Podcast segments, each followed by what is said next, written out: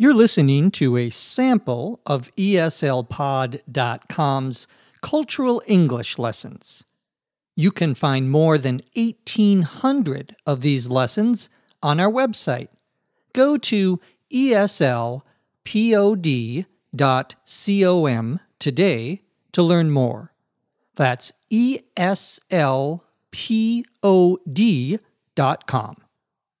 You're listening to ESL Podcasts English Cafe, number 552.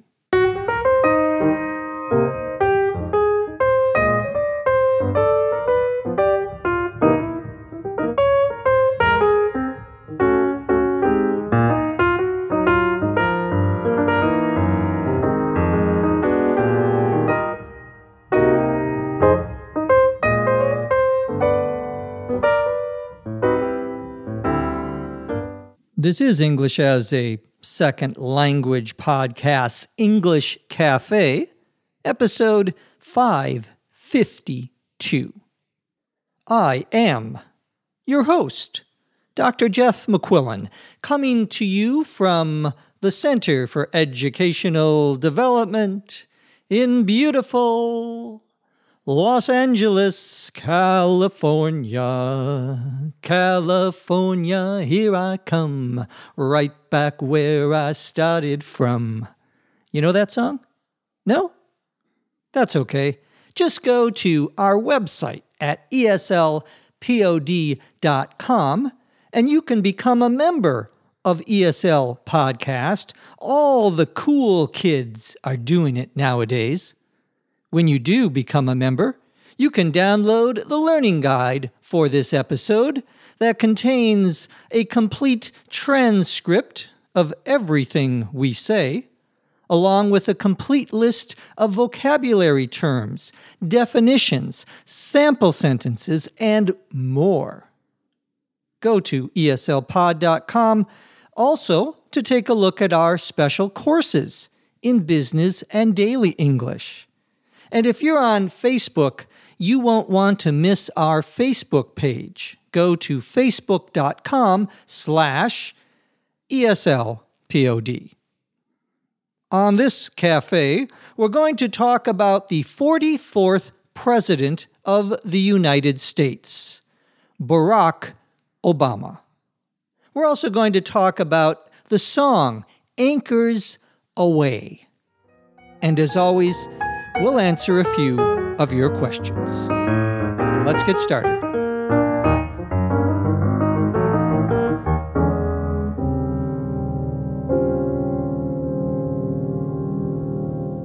Barack Hussein Obama II was born, it is absolutely clear, on August 4th, 1961, in Honolulu, Hawaii. Obama's father was from Kenya and at the time was studying in the United States at the University of Hawaii. Barack Obama's father's name was also Barack Hussein Obama.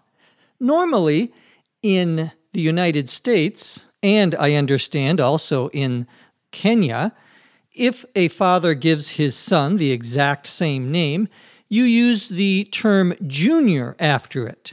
So, my father, for example, was named Patrick Dean McQuillan, and one of my brothers was named Patrick Dean McQuillan Jr. It is possible, although not very common, to use the number two instead of junior in naming your son. Normally, you would use the number two when you are naming your son after another relative that is, not giving your son your exact name.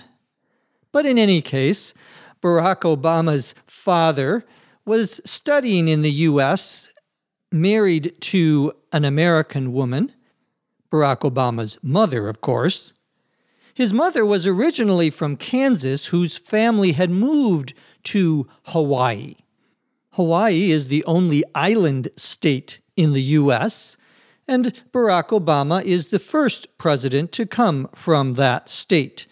Hawaii is also our newest state, the 50th state, having joined the U.S. only two years before Barack Obama was born in 1959. When Obama was just two years old, his father left Hawaii to continue his studies at Harvard University. The Obamas divorced when he was only four years old. After his father left, Obama only saw him once before his father died in a car accident in Kenya when he was still relatively young in 1982. Barack Obama's mother remarried when he was six years old to a man from Indonesia, and together the two of them had a daughter by the name of Maya. Shortly after Maya was born, the family moved to Jakarta, Indonesia. There, Barack Obama went to a government run school for about four years before returning to Hawaii to live with his grandparents. His mother traveled back and forth between Jakarta and Honolulu when she finished her doctoral degree, an advanced college degree, which you can earn after your bachelor's and master's degree. I believe her doctoral degree was in anthropology. In any case, Obama graduated from high school, from a very good, expensive private high school in Honolulu in 1979. He later came to Los Angeles for two years, studying at a college called Occidental, a small private college here in LA. After two years, he transferred, he moved universities, going to one of the better universities in the U.S., Columbia University in New York City, in 1983. He worked in New York after finishing his degree for two years, and then moved to Chicago in 1985, where he became a community organizer. A community is a group of people who either live together or share common interests. When I say live together, I mean they live in the same area, the same neighborhoods. A community organizer, however, is a person whose job it is to try to get people to come together in order to supposedly improve the neighborhood in which they live or the community in which they live. A community organizer often engages in or takes part in political activities on behalf of the community. It isn't a job that pays very much money. It is a job, however, that gives you experience in local politics. Obama was a community organizer for a couple of years in a poor area in Chicago. In 1987, he left Chicago and decided to become a lawyer, attending law school at Harvard University, one of the best, if not the best, law school in the country. He graduated from Harvard Law in 1991 and did very well in his courses. In fact, he was the first African American to be the head of one of the student publications at Harvard, the Harvard Law Review. After he graduated, he returned to Chicago and married another lawyer by the name of Michelle Robinson, with whom he had worked in a summer job at a Chicago law firm or law business in 1989.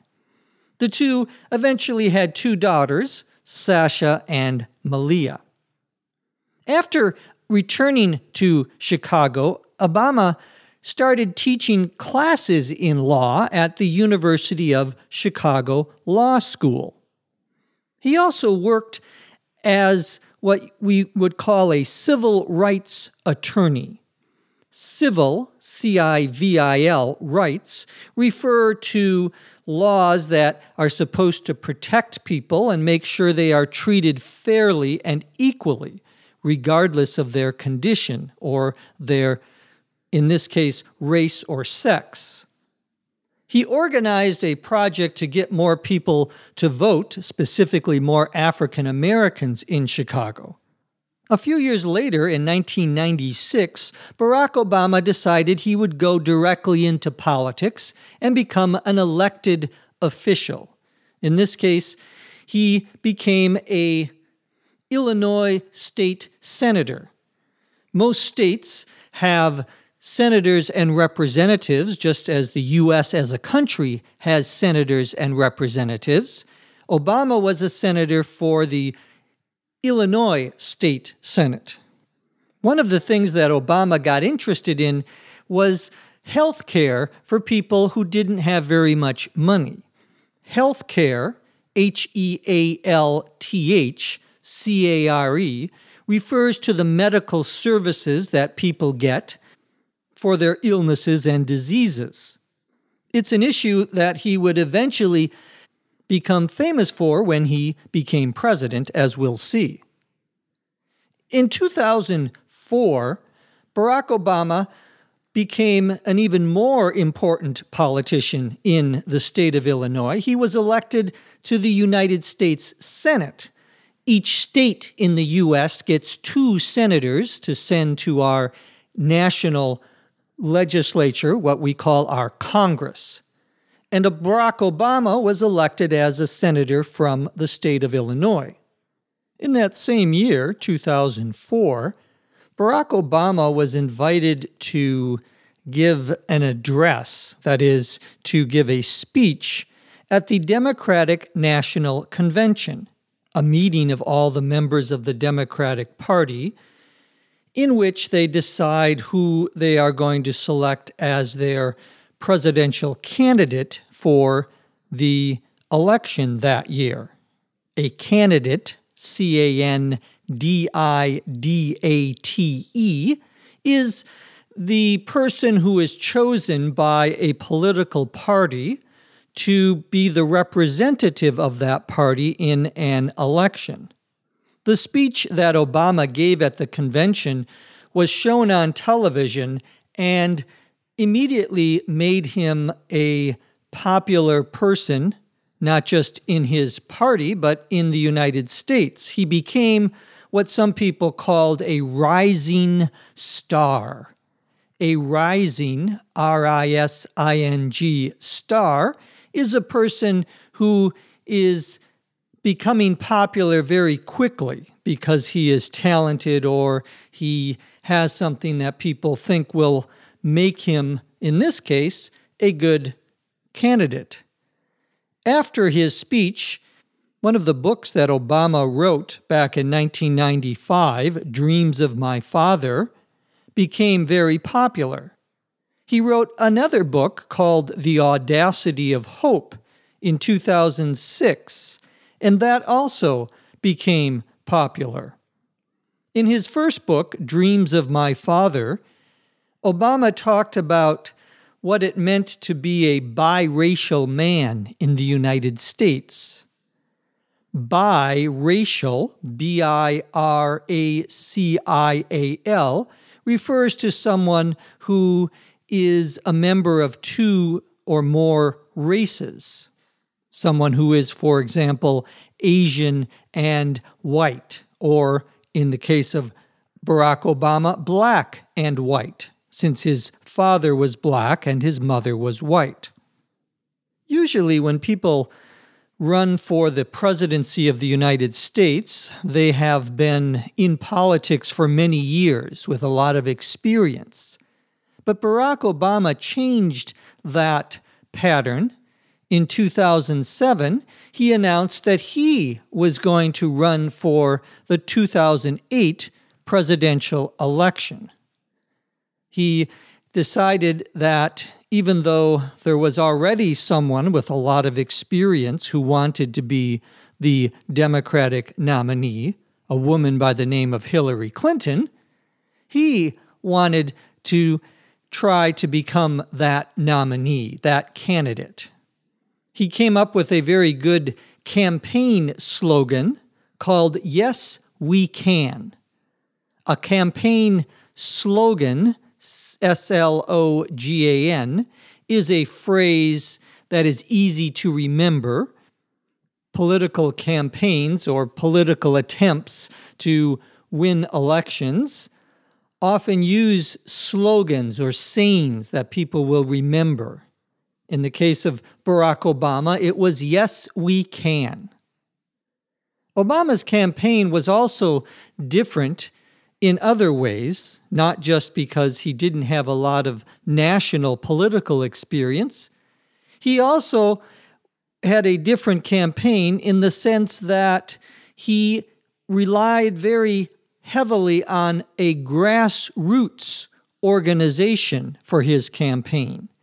Grassroots, G R A S S R O O T S, one word, refers to an organization in which the majority of people are not politically powerful or rich. They're ordinary people who organize this particular movement themselves without relying on a lot of help from people, in this case, in the higher or more powerful parts of the political party. The grassroots campaign that Barack Obama organized consisted of or was made up of many people who gave small amounts of money, often through the internet. This is how the Obama campaign or the Obama effort to become president began, although eventually other people, especially rich people here in California, celebrities, actors, and musicians, gave many more millions of dollars to the Obama campaign to help him get elected. Obama won the nomination, beating Hillary Clinton, and went on to win the presidency in 2008, defeating John McCain. One of the things that Obama promised before he was elected was to try to get the polarized groups in the United States, in American politics, to work together. Polarized, P O L A R I Z E D, means clearly divided when two groups have very different beliefs or goals. Although, as I record this episode, the Obama presidency is still going on in its second term in 2016, most people would agree that he was not very successful in getting the polarized groups in the United States to work with each other. One thing he was successful at doing, however, was passing a law in the year 2010 that changed the healthcare system in the United States. Remember, I mentioned how Obama was interested in our healthcare system and doing something about it.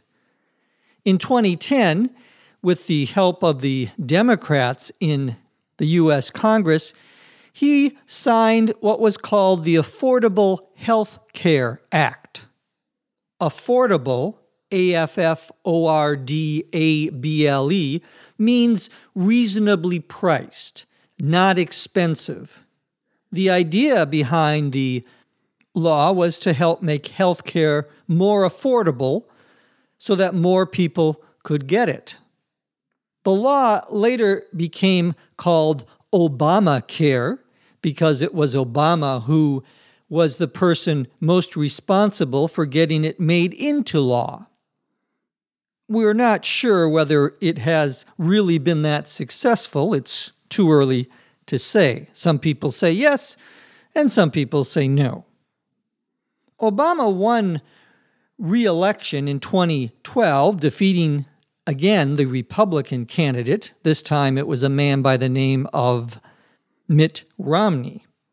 Since we are still in the Obama administration at the time of this recording, it's difficult to try to give any sort of evaluation of his presidency, either in terms of what has happened in other countries, in terms of what we would call foreign policy, or in the policies here in the U.S. That will have to wait for future historians to decide.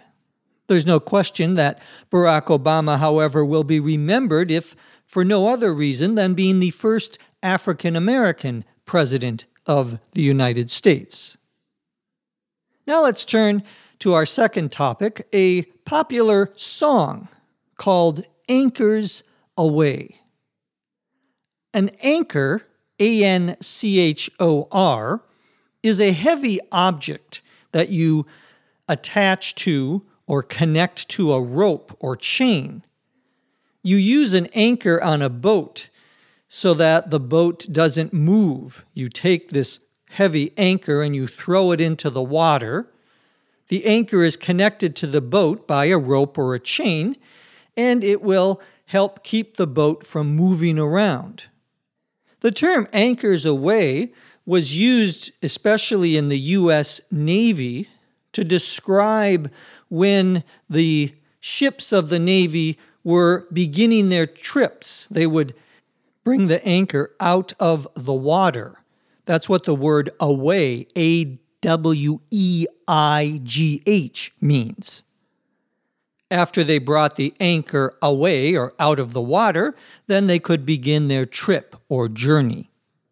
The Navy, N A V Y, is the part of a military or part of the military forces of a government that is responsible for the ships and boats on oceans and other bodies of water controlled by that country. The United States has a navy as part of its military. A man by the name of Charles Zimmerman who was the leader of the U.S. Naval Academy Band, or group of musicians, wrote the song Anchors Aweigh in 1906. The Naval Academy is basically the college or university that teaches men and women who are going to become part of the U.S. Navy's leadership. Zimmerman wrote the music to the song, and a student at the Naval Academy by the name of Alfred Miles wrote the original words or lyrics to the song. To this day, the song is still sung by members of the U.S. Navy, and it's known to most Americans who have heard it at one time or another. The song was actually first performed in 1906 at a football game, an American football game, between the team of the Naval Academy and the team of the U.S. Army Academy, which we commonly call West Point. The original lyrics or words to the song are mostly about football and beating the Army football team. However, the lyrics were changed later to talk more about the U.S. Navy in general and what happens when they are getting ready to leave on a trip, when they are anchors aweigh. The song was later recorded and made popular in the 1920s. It became even more popular during World War II, especially at the end of World War II, because of a 1945 movie called Anchors Aweigh, starring Gene Kelly and Frank Sinatra. That was a movie about two members of the Navy. We would call them sailors, S A I L O R S, here in Los Angeles. The words of the song have been changed, most recently in 1997. The most famous verse or part of the song says, Anchors aweigh, my boys, anchors aweigh. Farewell to foreign shores. Farewell means goodbye. Shores, S H O R E S, refers to the part of the land that is right next to water. So, farewell to foreign shores means that you are leaving a foreign country, presumably coming back to the United States. The song continues We sail, S A I L, that is, we go in our ship, at break of day, that is, at the beginning of the day, when the sun comes up. Through our last night ashore, that is, the last night that we are at a particular place on the shore of some particular country. Drink to the foam until we meet once more. Drink to the foam, F O A M, probably refers to drinking something like beer. Beer often has a white substance at the top of it, on the top of the glass of beer, called foam. Here's wishing you a happy voyage home. A voyage, V O Y A G E, is a long trip, a long journey. Here's a recording of the U.S. Naval Band playing one part of Anchors Aweigh to give you a little idea of how the music sounds.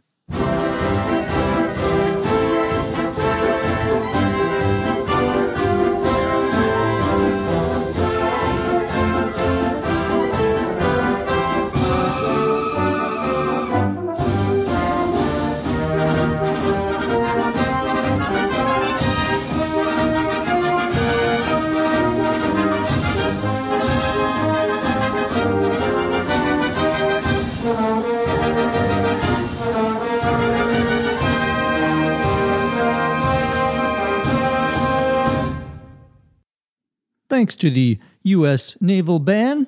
Thanks, guys, for coming here and playing the song for us right here in our beautiful studios. Now let's answer some of the questions you have sent to us.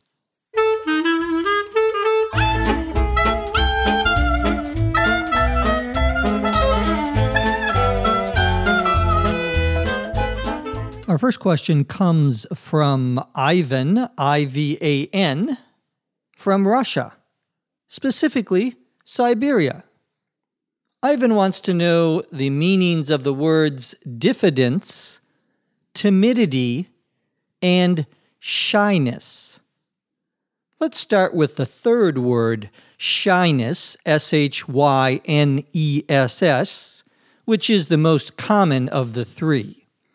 Shyness is when you feel nervous and perhaps uncomfortable about meeting and talking to people. Timidity, T I M I D I T Y, is different from shyness. Timidity is when you don't have courage or confidence to do something. We more often hear this word as an adjective, timid, T I M I D. If someone is timid, someone is a little bit afraid, someone is lacking confidence, they don't have courage to do something. I'm timid in talking to beautiful women. I'm lacking confidence. I don't have the courage to do it because I'm afraid they won't like me. That's timid. Shyness is when you don't like talking to anyone, when you are uncomfortable talking to people in general. Timidity or being timid is when you lack courage or confidence in doing something, not just in speaking to someone, but in carrying out any sort of action that might require courage. Diffidence D I F F I D E N C E is the least common of these three terms. Diffidence is being shy because you lack confidence. So it's in some ways a combination of these two ideas of shyness and timidity. If you do hear this word, you'll probably hear it in the adjective form, diffident. Shyness isn't necessarily a bad thing. It's not a negative way to describe someone's personality. Timid, on the other hand, is usually considered something of a criticism of a person who lacks confidence or courage. Similarly, with the word diffident or diffidence. Arthur, A R T H U R, in Brazil, wants to know the difference between receipt and reception. Receipt, R E C E I P T, can mean a couple of different things. It can mean a piece of paper that you get after you buy something.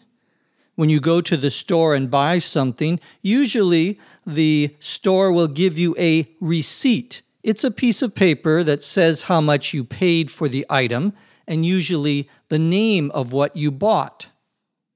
Receipt can also mean the act of receiving something. You could say, for example, I am in receipt, notice the preposition in, of your letter. That would be a very formal way of saying, I have received your letter. You might read on a website, upon receipt of this item, please email us. Meaning, when you get it, when you receive it, please email us. The word reception, R E C E P T I O N, also has a couple of different meanings that are related, as is the word receipt, to the verb to receive, but are somewhat different in terms of how we actually use them in context. One meaning of reception is the kind of welcome that someone is given. You could say, for example, that I received a very kind reception when I visited my friend.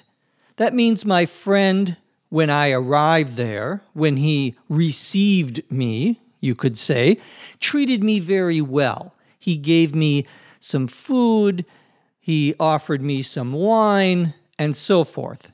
It was a very nice reception by my friend. The word reception can also describe a group of people getting together to celebrate something, or simply to meet and talk after an event. There was a concert followed by a reception. That means first you went to listen to some music, and then the people who were at the concert, perhaps also with the musicians, got together and drank coffee and talked. That would be another meaning of the word reception.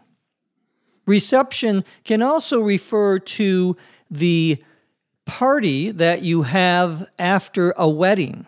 A wedding reception is the party that you have after someone gets married. Notice we don't call that a wedding party.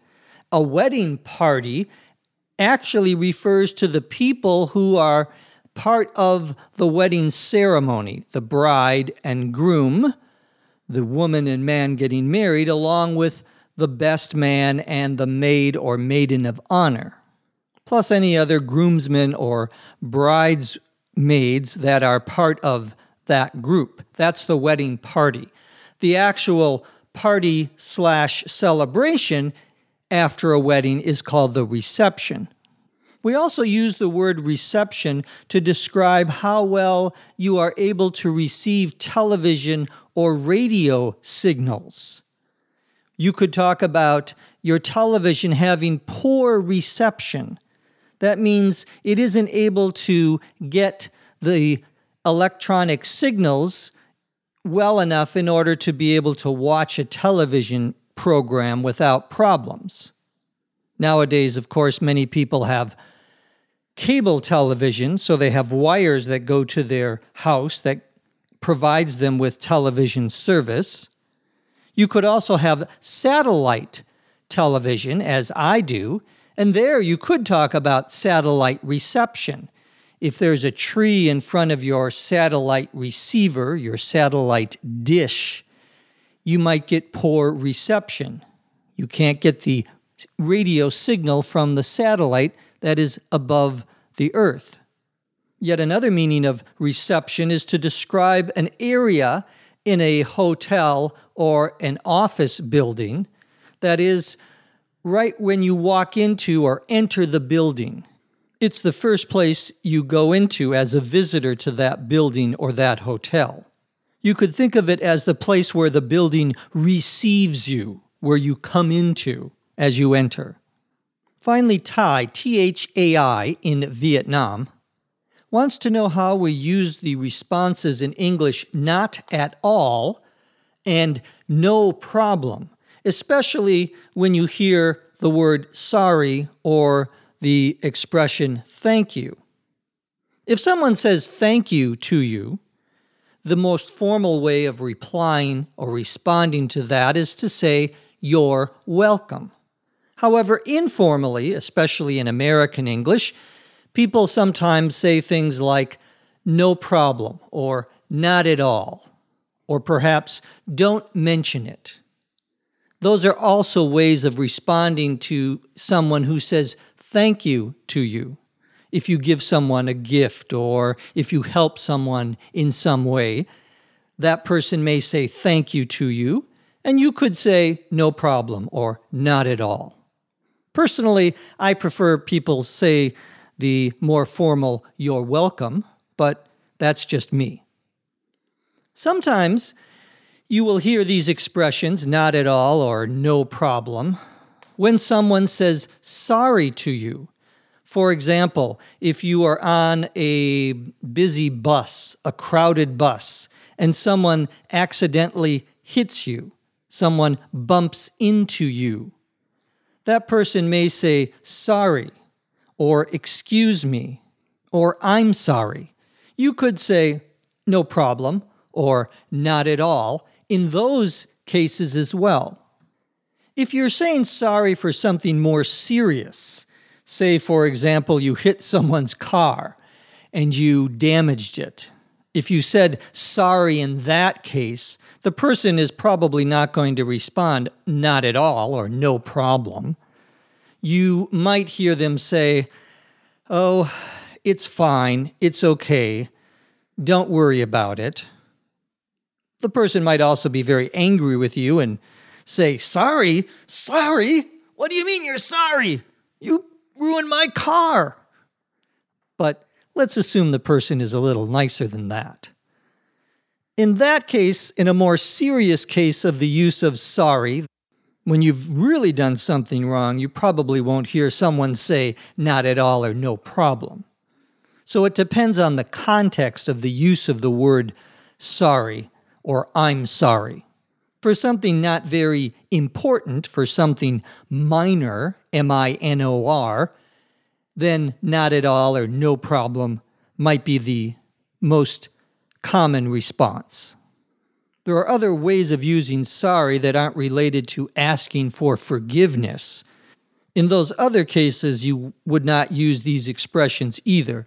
For example, if someone says something to you and you don't hear the person, you might actually say, sorry, or excuse me, when sorry means excuse me in those cases, the other person naturally is not going to say not at all or no problem. The other person is going to repeat what he said to you. So it all depends on the context, the way in which the word is used. If you have a question or comment, you can email us. Our email address is eslpod at eslpod.com. From Los Angeles, California, I'm Jeff McQuillan. Thanks for listening. Come back and listen to us again right here on The English Cafe. ESL Podcast English Cafe was written and produced by Dr. Jeff McQuillan and Dr. Lucy Tse. This podcast is copyright 2016 by the Center for Educational Development.